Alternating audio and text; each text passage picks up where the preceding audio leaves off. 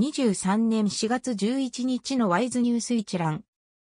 台湾の経済ニュースが音声で聞ける、耳よりワイズ。こちらでは、トップニュースと、その他ニュースのタイトルをまとめてお届けします。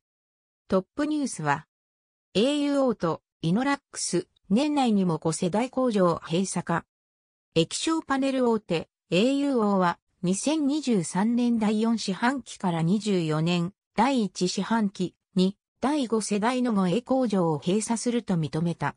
イノラックスも年内に、第 5.5 世代工場1基を閉鎖すると見られている。液晶パネルの供給過剰で、パネル各社が減産する中、両社は老朽化した工場を閉鎖し、生産効率の改善を図る。11日付電子時報が報じた。その他ニュースのタイトルは、TSMC の高雄工場、28ナノ、導入先送りか。TSMC、3月 15% 減収。AUO、3月 20% 増収。イノラックス、3月 13% 増収。ハンスター、3月 47% 増収。ノートパソコン受託生産大手、軒並み3月増収。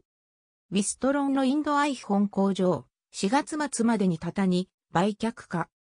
ユーロン集団の豊志、記者、9月末であうり販売終了か。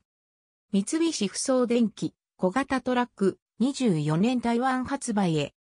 マクラーレンの EV 充電、フォーチュンエレクトリックバリューが独占受注。禁煙補助用ジェネリック薬、ハンダファーマシューティカルが、アンゾファーマシューティカルにライセンス供与。サル痘ワクチン接種、1.6 万人が申し込み。ファミマ3月売上高、同月の過去最高。新平市、5月から、プラカップ提供禁止。エバークリーンマリン3月売上高、8ヶ月ぶり増収。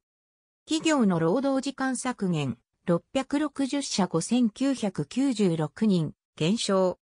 中国の軍事演習終了、空母、山東号初投入。カナダ超党派議員団が訪台、U、立法委員長と会談。貴重なクジラ化石遺跡、違法開発で破壊懸念。以上ニュース全文は会員入会後にお聞きいただけます。